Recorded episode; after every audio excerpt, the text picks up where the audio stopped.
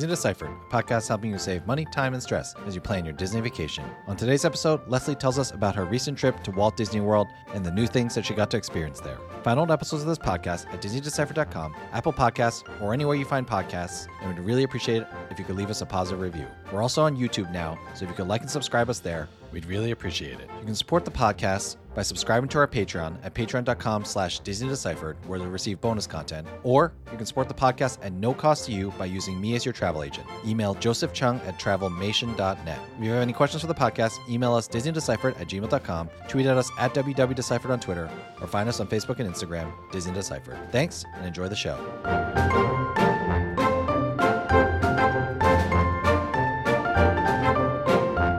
Hi, I'm Joe from As the Joe Flies. And I'm Leslie from Trips with Tykes. And welcome back to Disney Deciphered. So, as promised, we are going to get to the Disney World portion of your trip report, Leslie. And as we normally do with these trip reports, you know, we don't like to go through uh, blow by blow because that would be like two hours long and way too long for episodes, especially since you were there for four nights. But let's get started the way we normally start. Tell us a little bit about uh, where you were staying, how long you were there, and then, of course, as a reminder, you were there on a Getaway Today fam trip. So, uh, you know, it was sponsored by them or a way to get to know the parks better. So, yes, tell us the basics of your trip, Leslie. Exactly. All right. Thank you for getting that disclosure out of the way. So, yes, I was in Orlando for six nights, and we've already talked about the first two nights were at Universal. And then we headed over to Disney for the last four nights. I had to leave the trip, unfortunately, a day early. So, I missed the last park day, which was Animal Kingdom. So, you know, I guess I'm on record that that's my least favorite park. So, it, it worked out, but was a little bit bummed not to get to uh, finish out the trip on at Animal Kingdom and and then at Hoop-Dee-Doo Revue, which is, is, my favorite. Don't, I was I was bummed to miss Hoop-Dee-Doo Revue. How about that? Don't okay, fine, yes, but don't lie about Animal Kingdom, Leslie. We, you know, your opinions on the park are well documented on this podcast. I, but sorry, I, I was bummed Continue. to miss. I was bummed to miss Flight of Passage and Hoop-Dee-Doo Revue. How about that? Okay. the The plan was we stayed at Animal Kingdom Lodge, which you and I have stayed at before. I think you were on that trip, Joe. Is that right or no? Nope, you're so, right. I was there. Okay. All right. So stayed at Animal Kingdom Lodge, and this time I had a Savannah view, which was lovely. I did not have that last time, so it was very relaxing to look out um, on the balcony and see the animals right there. Um, and we actually were very lucky. We ended up with a room that was close to the lobby because I know some of those corridors can be very, very meandering.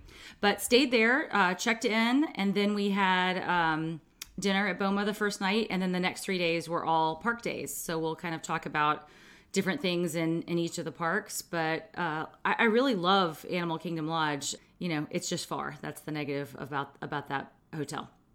Definitely, I feel the same way. For me, it's like if I'm staying at Animal Kingdom Lodge, I want that to be a trip where I'm spending more time at the resort and enjoying it there. Maybe long afternoons. Maybe it's like better in the summer when you know you're not out in the weather although you can't enjoy it. Well like we said in the kilimanjaro safaris episodes if you have a safari view a savannah view the animals don't care when it's raining. So maybe you can still enjoy that.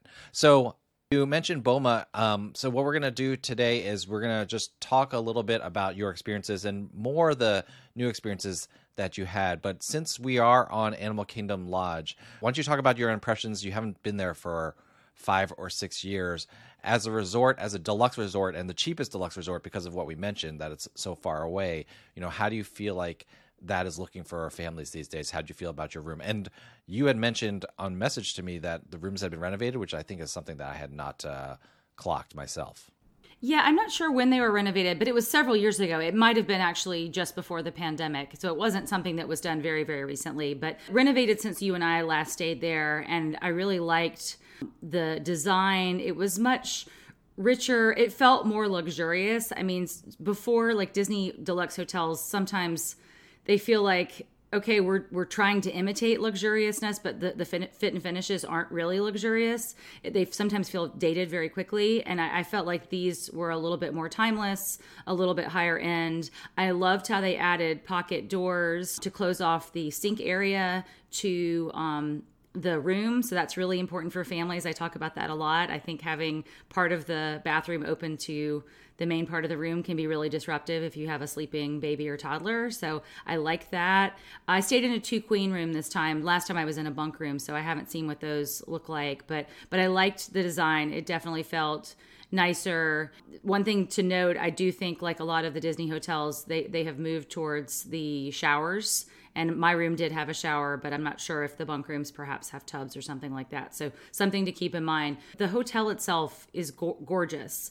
The negative, like I said, is the location. So, if you're somebody who always comes back to a hotel and has an afternoon break, I think the location could be a really, really big negative. I mean, we talked about how convenient Caribbean Beach was for me this summer with my son because we took a break every afternoon because of the heat of the day and you know his age. And we could do that easily because we were on the skyliner so we could hop back to hollywood studios or Ep- epcot with with no effort for our second park of the day because of the location. And that's just not the case with animal kingdom lodge. Like starting the morning in magic kingdom going back to animal kingdom lodge and then going to hollywood studios that's a lot of transit time. And did getaway today have buses for you guys, or were you taking like Disney transportation? And was that why you were finding it just so kind of inconvenient to go back and forth? Because I know you did, you had a very busy schedule, but there were some times you were hopping on your own. So, you know, what was your experience with that?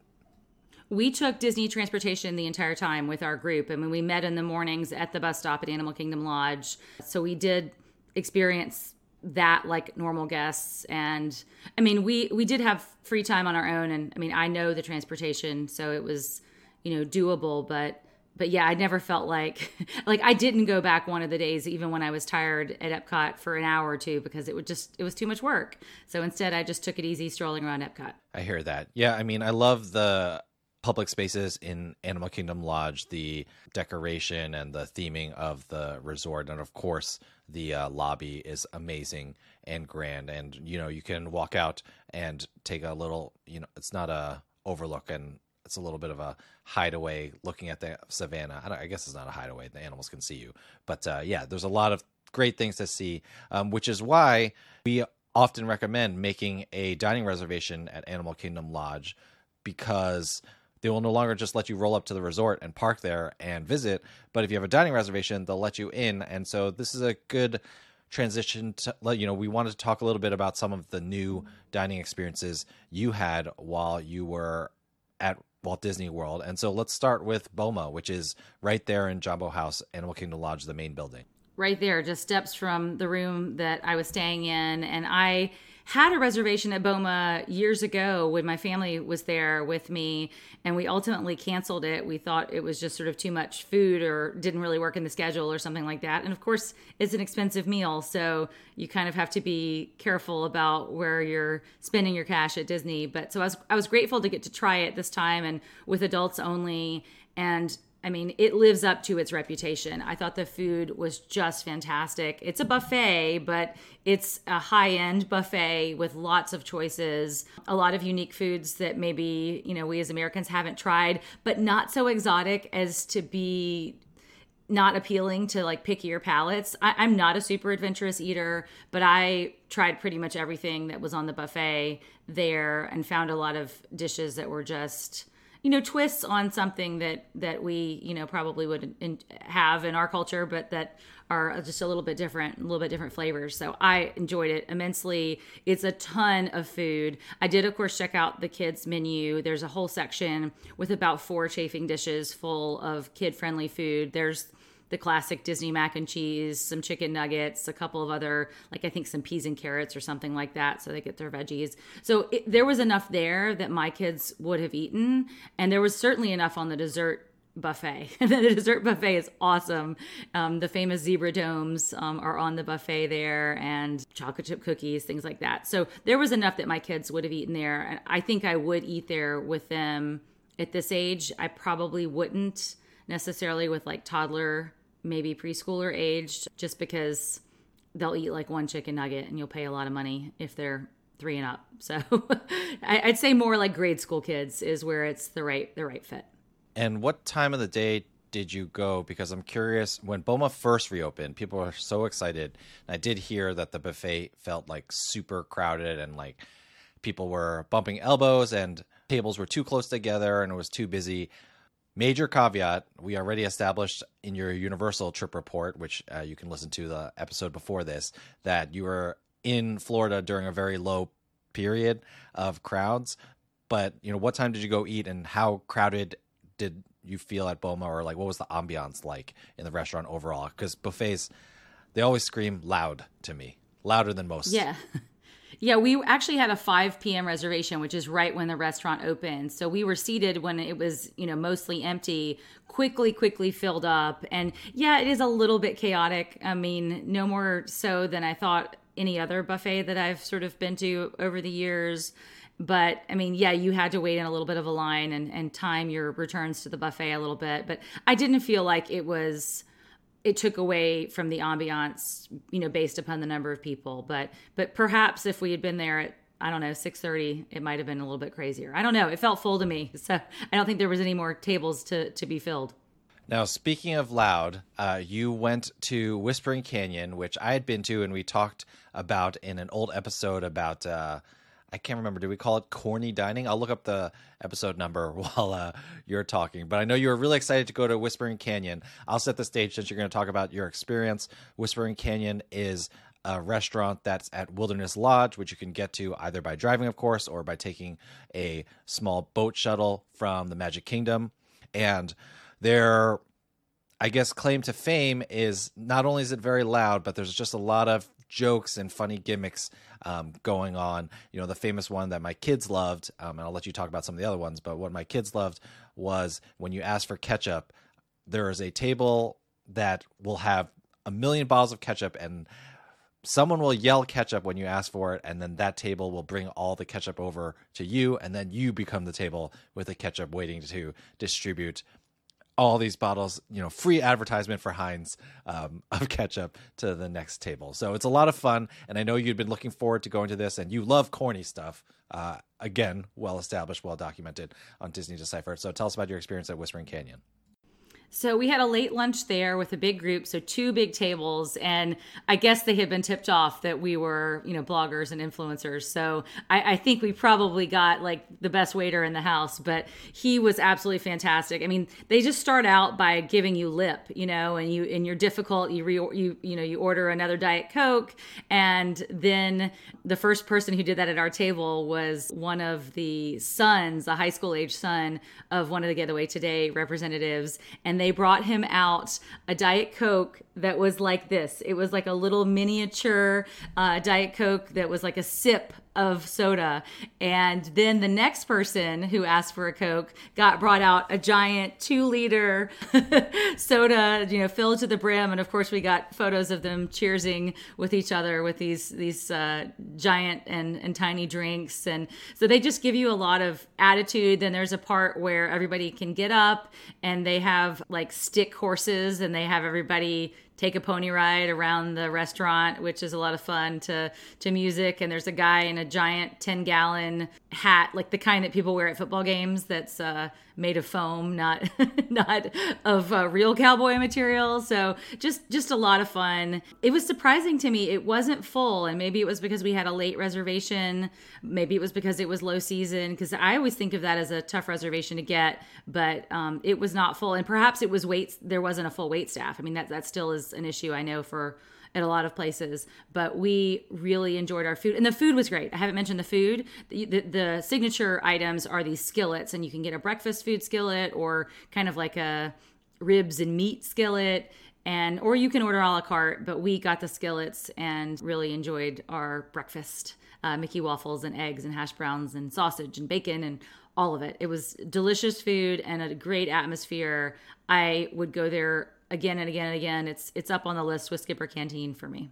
Yeah, it's a lot of fun. And Leslie, to remind you, okay, we still are mainly an audio only podcast. So when she said that the soda was this big, she had her fingers about uh, two two inches away from each other was going to do this a little bit later, but just good time to remind everyone that we are on YouTube now. So if you could like and subscribe to our new YouTube channel at Disney Deciphered, we'd really appreciate that. And also, of course, if you're booking a Disney vacation, you can work with me at no cost to you, Joseph Chung at travelmation.net. And if you want to read about traveling with kids, to theme parks and elsewhere, please check out Leslie on tripswithtykes.com. All right. One more restaurant to talk about. I just want to touch on this really quickly because we haven't been there. I haven't been there actually since I went with you for breakfast one day uh, when Toy Story Land opened. But you had lunch at Woody's Lunchbox. It's still a very popular destination for me personally. I'm not sure if it's because of location or because of the food. So, talk to us a little bit about your experience at Woody's Lunchbox, the quick service restaurant at Toy Story Land in Hollywood Studios. Yes, I ate there um, lunch on my own with uh, three of the other attendees, my Disneyland with Kids ladies. We've mentioned that my Facebook group that I share with three other bloggers. So we had lunch there. We mobile ordered really early because that is a restaurant where you still do need to mobile order a little bit in advance or the slots will be gone. And um, you know so that that worked out for us. We had an early lunch and everybody got something different. I got the tachos again. Those are still delicious and in fact a little bit better than i remember them being um, opening weekend.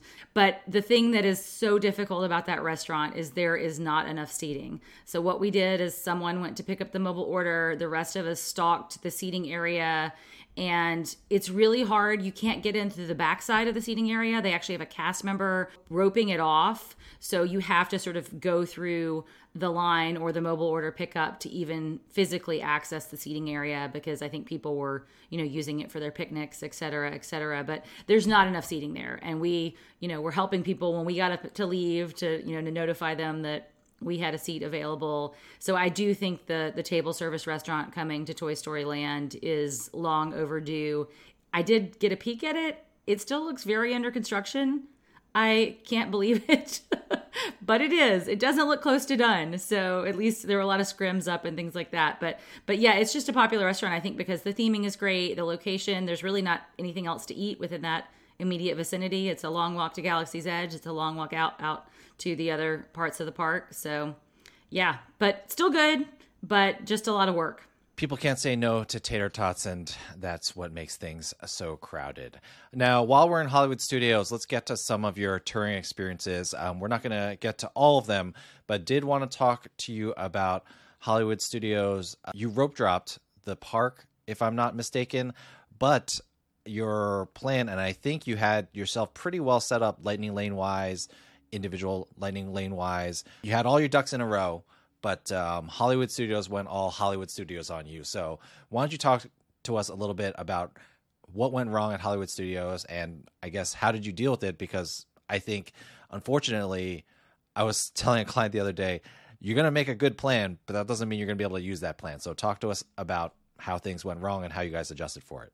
Sure. So this was our first day in the parks, and we had divided into two teams. So uh, one group was planning to rope drop Slinky Dog Dash, and I think then uh, Genie Plus Tower of Terror, and then the other group was doing the reverse, rope dropping Tower of Terror and lightning laning uh, slinky dog dash. So i was in that second group. So i actually was the person who got the lightning lane for slinky dog dash. And i will just reiterate right now it is so so important to use two phones because we had a big group and everything was sort of hanging on. You know we were leaving the park at i think one o'clock. So we had to get a quick return time for slinky dog dash and I said, you know what? Let me try to, because our Getaway Today rep was supposed to get it for us just for insurance. And sure enough, her phone app crashed at the moment that she needed to get that lightning lane and I mine was working and I was able to snag it. So use two phones always. Yeah, t- time out. Okay, let's let's be honest. you didn't trust anyone else with this lightning lane. You were ready to go. Okay, like there's there's okay. no way that you'd be in a group like that and you know you were like I'm the captain now. Okay, I'm gonna get this lightning lane. So good on you for getting it.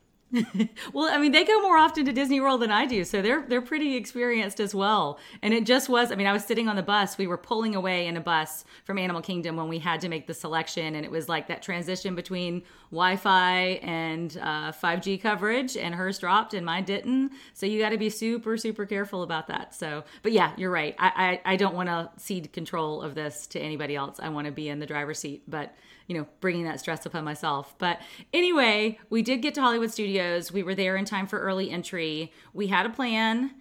And interestingly, they did not open the gates at Hollywood Studios until five full minutes late. And that was really surprising to me because I've never seen a Disney park do that, you know, especially when you only have 30 minutes of early entry to, to rob everybody of five minutes to not start scanning people in. That was a negative, And I don't know what was happening that morning, but we lost five minutes. We started scanning in. We were probably within the first 20 people through the gates. I mean, we were very, very quick. And we started making a beeline to Tower of Terror, and we see cast members blocking the road towards Tower of Terror. And we said, you know, is Tower of Terror down? And they said, yes, and Rock and Roller Coaster. And we went, oh my gosh, both rides are down. So we can't, because the alternative would have been Rock and Roller Coaster to rope drop for our for our team. So we thought, okay, it's Mickey and Minnie's Runaway Railway. The other team, meanwhile, was headed back towards Slinky Dog Dash. They found out that that was down. So three of the most popular rope drop attractions were down to start the morning in Hollywood Studios. Slinky did open soon after. I went to Mickey and Minnie's Runaway Railway, enjoyed that. I think we were some of the very first people on the ride there, which was fantastic. And I can't wait for it to open at Disneyland. So lo- looking forward to that. But then after that was over, we thought, okay, surely either Rock and Roller Coaster or Tower of Terror will be open any minute. Let's go down in that direction. And that was when regular park guests got in. So we were kind of then mixed in with them. And if we had been in five minutes early, we would have been ahead of them. So, you know, that five minutes made all the difference between getting one attraction and two attractions. But but there was not a second attraction to be had because they both were still closed. So we waited and hung out for a little while thinking surely one of these will open any minute. And after about 15 minutes, we saw the writing on the wall. We jumped ship. We headed over and rode Star Tours, which was great because a lot of these folks I was with were Disneyland people, so they don't have a Star Wars queue like they have at Hollywood Studios. So that was nice for them to get to see. And after that, then we finally we were headed to Muppet Vision 3D. I mean, that's this is where we were at nine o'clock in the morning. Your third, wow, your, your third third attraction. We oh, didn't end up gosh. doing it. we didn't end up doing it because finally we saw Tower of Terror and uh, no Rock and Roller Coaster was open at that point. So we made a beeline, and we wanted to ride single rider because at that point, so many guests coming in the front gates had headed there and it was about a 20 25 minute wait and we were like single rider and it was not open yet. So and then of course while we were in the queue they opened single rider of course. So it was it was not ideal but we did eventually make our way to slinky did manage to snag our next lightning lane for tower of terror so we did get to ride that before we left the park. Like i said sat down at woody's for lunch and just sort of did some general touring and you know checked everything out that was around Hollywood Studios, but it wasn't a super successful morning. We salvaged it because we knew, you know, what to do, but it would have been really, really hard for a first time guest to figure out the different pathways with three headliner attractions down. It was too much. Yeah, that's brutal. I did you happen to notice was this one of the random days that Rise of the Resistance was actually open in the morning because maybe that salvaged it for some of the regular guests that were I, rope dropping. I think it was, but it did go down in the mid morning. so, yeah, uh, of course it. Did. Yeah, there you go. Of course it did. Um, and then my last question is: when you checked in with the other group that rope dropped Slinky Dog and had originally gotten a lightning lane, for Tower of Terror. Do you know if that group ever managed to make it back to Slinky Dog since it wasn't open in the morning when they were playing to rope drop it, or like do you know where they went um, when they couldn't go to Slinky Dog for rope drop? I think a lot of them ended up at Mickey and Minnie's like we did. Um, I think they split up a little bit more quickly than we did because they had different. They had YouTubers in their group, so that you know requires a little bit more separation to record some things and and whatnot. And they also had somebody who had a kid on the trip, so that also was you know taking them away from the headliner attractions. But yeah i mean some of them i know also weren't even necessarily disneyland regulars so a few of them wanted to check out galaxy's edge which my group did not because we've spent hours and hours in disneyland's galaxy's edge. So I, th- I think some of them did hop over to millennium falcon smuggler's run and do single rider there which is a good strategy. But but yeah you just kind of have to roll with it. And um, you know, Hollywood Studios, the cost of a ride going down is just so much higher there than it is in pretty much any other park because the reason you're going to Hollywood Studios, I think for most people, is to ride the thrill attractions. Yeah, that's so frustrating. And another reason why, even if you only get two Genie Plus Lightning Lane reservations or maybe three in a day at Hollywood Studios, still sometimes it can save the day a little bit. I know it's an extra cost. It's it's again one of those things where you know we say buy the individual Lightning Lane access to Rise of the Resistance just to give yourself insurance for a bad experience, bad situation. It really sucks that you have to pay to kind of ensure that your day doesn't get ruined, but again, just a little reminder: if you have the budget, Genie Plus can save a day at Hollywood Studios um, when things are going down. Uh, last quick question about Hollywood Studios: Did you ride alien swirling saucers for my son, or did you just take that picture and send it to me for him? I just took the picture to taunt you. We almost did. We almost did, but um, that's how bad the day with, was going. we were almost, but the line was actually long for it, it mid morning because of all of the breakdowns. It was longer than it should have been with the crowd levels. Now, Hollywood Studios, the day we were there, um, touring plans had it as a crowd level seven day, which I was surprised. And I think that is because of the capacity you know of the attractions right now we did notice tower of terror still running only at half capacity so that does make the park feel more full i think um, that was almost being resorted to. So you know what kind of morning that we had. But I will say we did salvage the day, even though Hollywood Studios was a little bit of a bust. You know, we did get in the things we wanted to get in. We salvaged the day ultimately by we went the rest of the day to Magic Kingdom and I stacked lightning lanes like a mad woman um, all afternoon because we were doing hotel tours in the early afternoon and I was just stacking for the evening in Magic Kingdom, stacking, stacking, stacking. And by the time we got into uh, Magic Kingdom, we had four lightning lanes lined up for the evening and then deluxe hours for deluxe resort guests, the evening hours. So that that truly salvaged the day. We ended up riding a lot of attractions, but just not at Hollywood Studios. I hear that. Uh, one last note on Hollywood Studios it's crazy to me that Tower of Terror is still not running all the elevators. And related, uh, one of our patrons, Mo B, uh, was messaging us, was there just recently this week as we're recording this, and said that Tower of Terror's Lightning Lane reservations actually ran out earlier than Slinky Dog Dash on the day that they were there. So that's pretty crazy. It was like about an hour beforehand. So, you know, these things, I don't know. Disney's really got to get these rides back running at a regular pace without so many uh, interruptions. But that's for another episode. All right, let's uh, hit Epcot before we get out of here. Two things to talk about. The first is you got to ride Guardians of the Galaxy and actually experience the ride without having to cover the eyes and ears of a scared child. So, talk to us a little bit about your virtual queue and individual lightning lane experience and what did you think of the ride now that you got to you know do it with your eyes facing forward or facing in whatever direction they're spinning you in. All right. So, first of all, total props to you, Joe.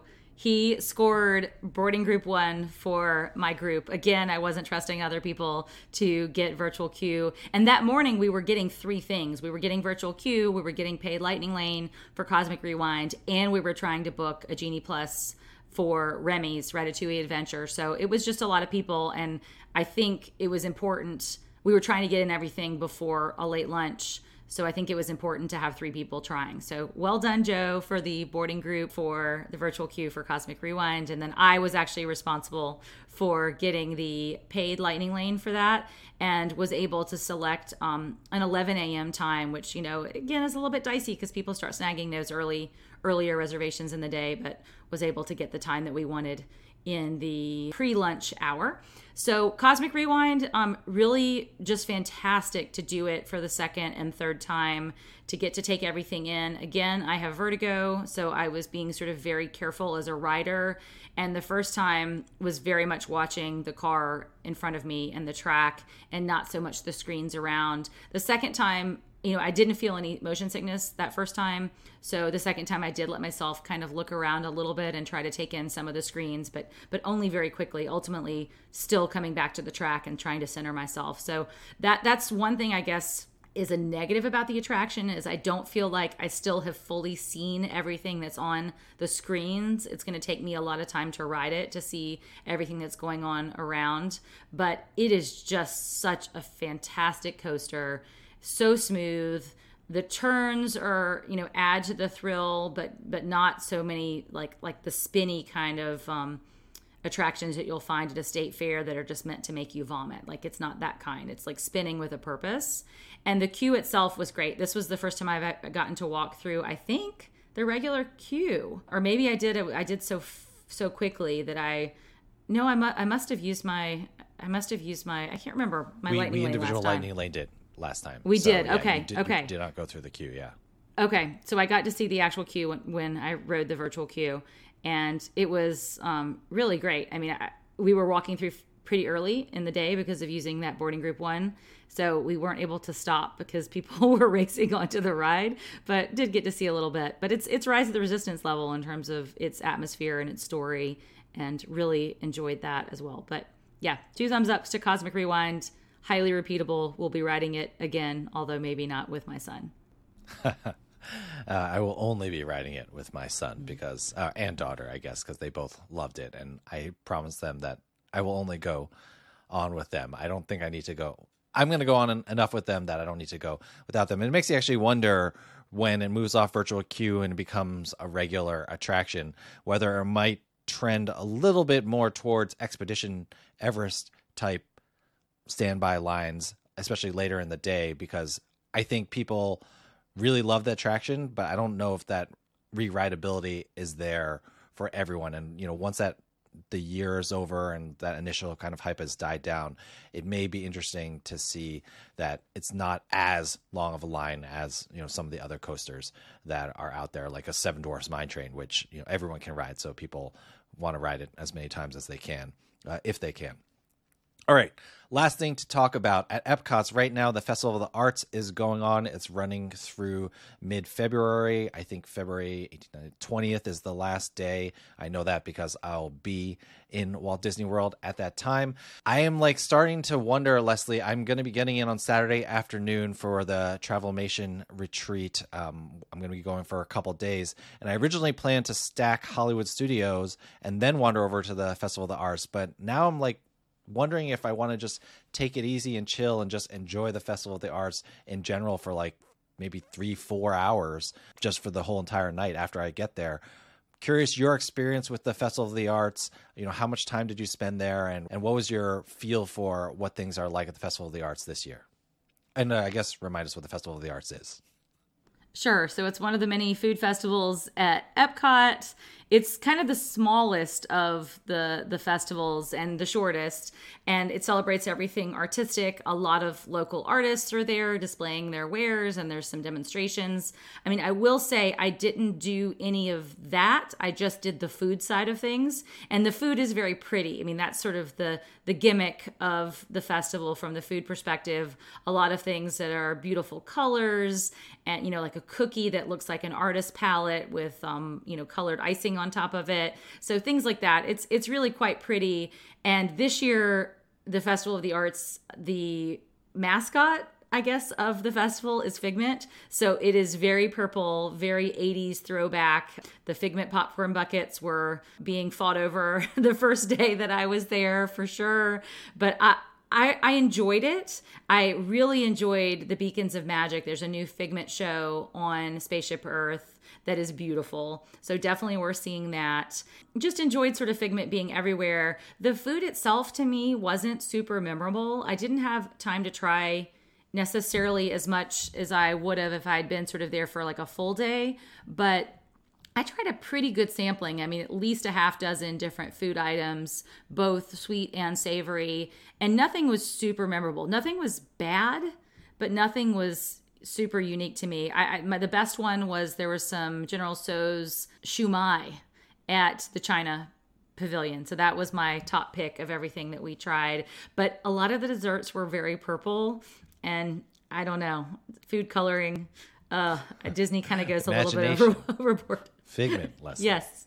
Figment inspired desserts. I know. I'm not sure that's meant to be eaten, but uh, we did have a good time at the festival, just strolling. The lines were long. Of course, I was there on opening day, So that's something, but they did move fast. That was one thing. Would, you look at a line and you think, oh my gosh, I would never, should never stand in this. And then you get through it in 10 or 12 minutes. So that was a relief to see things really operating pretty well, even on opening day. So I think it'll be even better by the time you're there, Joe. Yeah, and I think that I will probably I I don't know, I'm debating what to do with the kids. There's obviously the scavenger hunt that is associated with the Festival of the Arts. Uh, we might do that, but then they've also reopened the well, I was about to call it Agent P's, but now it's the DuckTales World Showcase Adventure. And so, you know, I think my kids are going to be really into those things. And so I am looking forward to just trying that and having them just wander around and do some scavenging. I think when we go in February as a family, we'll be a little bit less ride oriented than normal. I will try to go at the kids' pace, especially if they want to do these scavenger hunt type things, which is, you know, the fun part of the Festival of the Arts. You can get this scavenger hunt for the kids. They can do that while you, as the parents, are enjoying the food and what there is to offer. And I know there are art demonstrations and music demonstrations. So my kids, if we happen upon that, uh, they'll be really into that. So it'll be interesting to see what that's like. And I mean, part of my plan for this Saturday is just to preview that a little bit um, for the kids. Obviously, when you're listening to this, I will already have gone. So um, I'll have already experienced this. But uh, you're listening to Past Joe right now. All right. Well, that all sounds great. Um, any final things that uh, stood out to you from your trip that we haven't covered yet? I think we've covered. I guess I should just close it out with a Disney do or don't. So I will. My Disney do, and this did stand out to me, is do get Remy's as your first choice Lightning Lane in Epcot, no matter what. It used to be, at least as far as I, you know, paid attention, that Remy's and Frozen would kind of be equally popular. But while we were there, we noticed Remy's was running out the entire time before most people would be eligible to make a second selection. So if you want to ride that, I think that has to be your top pick right now. I don't know why that's sort of edging out Frozen capacity wise or anything like that, but it, it is at this moment. So pay attention. But for for our trip, we were glad we made that our first selection, and I, I was able to rope drop Frozen and then ultimately refresh and get a frozen lightning lane later in the day. So that is maybe a little bit of an easier grab. Great tip. Well, thank you so much, Leslie, for sharing your experience with us. It's great that you got to go back to Walt Disney World. Um, you will be going to Disneyland. Actually, by the time you all listen to this, Leslie will have been at Disneyland. I will have been at Walt Disney World. Uh, patrons, you'll have heard some live trip reports from all of that. It's going to be Trip Report Central around these parts, uh, Disney Deciphered headquarters for the next month or so, with maybe some more Genie Plus episodes thrown in there. Yeah, it sounds great. I want to just say one more time that I feel like January is a really nice time to go. You know, that time between the holidays and President's Day outside of Martin Luther King Jr. weekend. And really, it's just two or three days of that weekend. So if you're there for a longer week long trip, it doesn't really matter if you have that weekend being a part of it. It's just a really nice time to go. The weather is great. Yes, the parks close a little bit earlier, but the Festival of Arts is going on, which is my favorite Epcot festival, and it's just a really great time to go. So if you are planning trips, um, I guess it would be for 2024 at this point. Do be thinking about this time. Uh, it's a nice time to go. If you have any questions for us or anything you want to share with us, email us disneydeciphered at gmail.com. You can tweet at us at WDWDeciphered on Twitter or find us on Facebook and Instagram, Disney Deciphered. Thank you so much, everyone, for listening to this trip report. And other than that, Leslie, thank you so much for taking the time to talk to me. And I will see you never eating a purple dessert again. Thanks, Joe.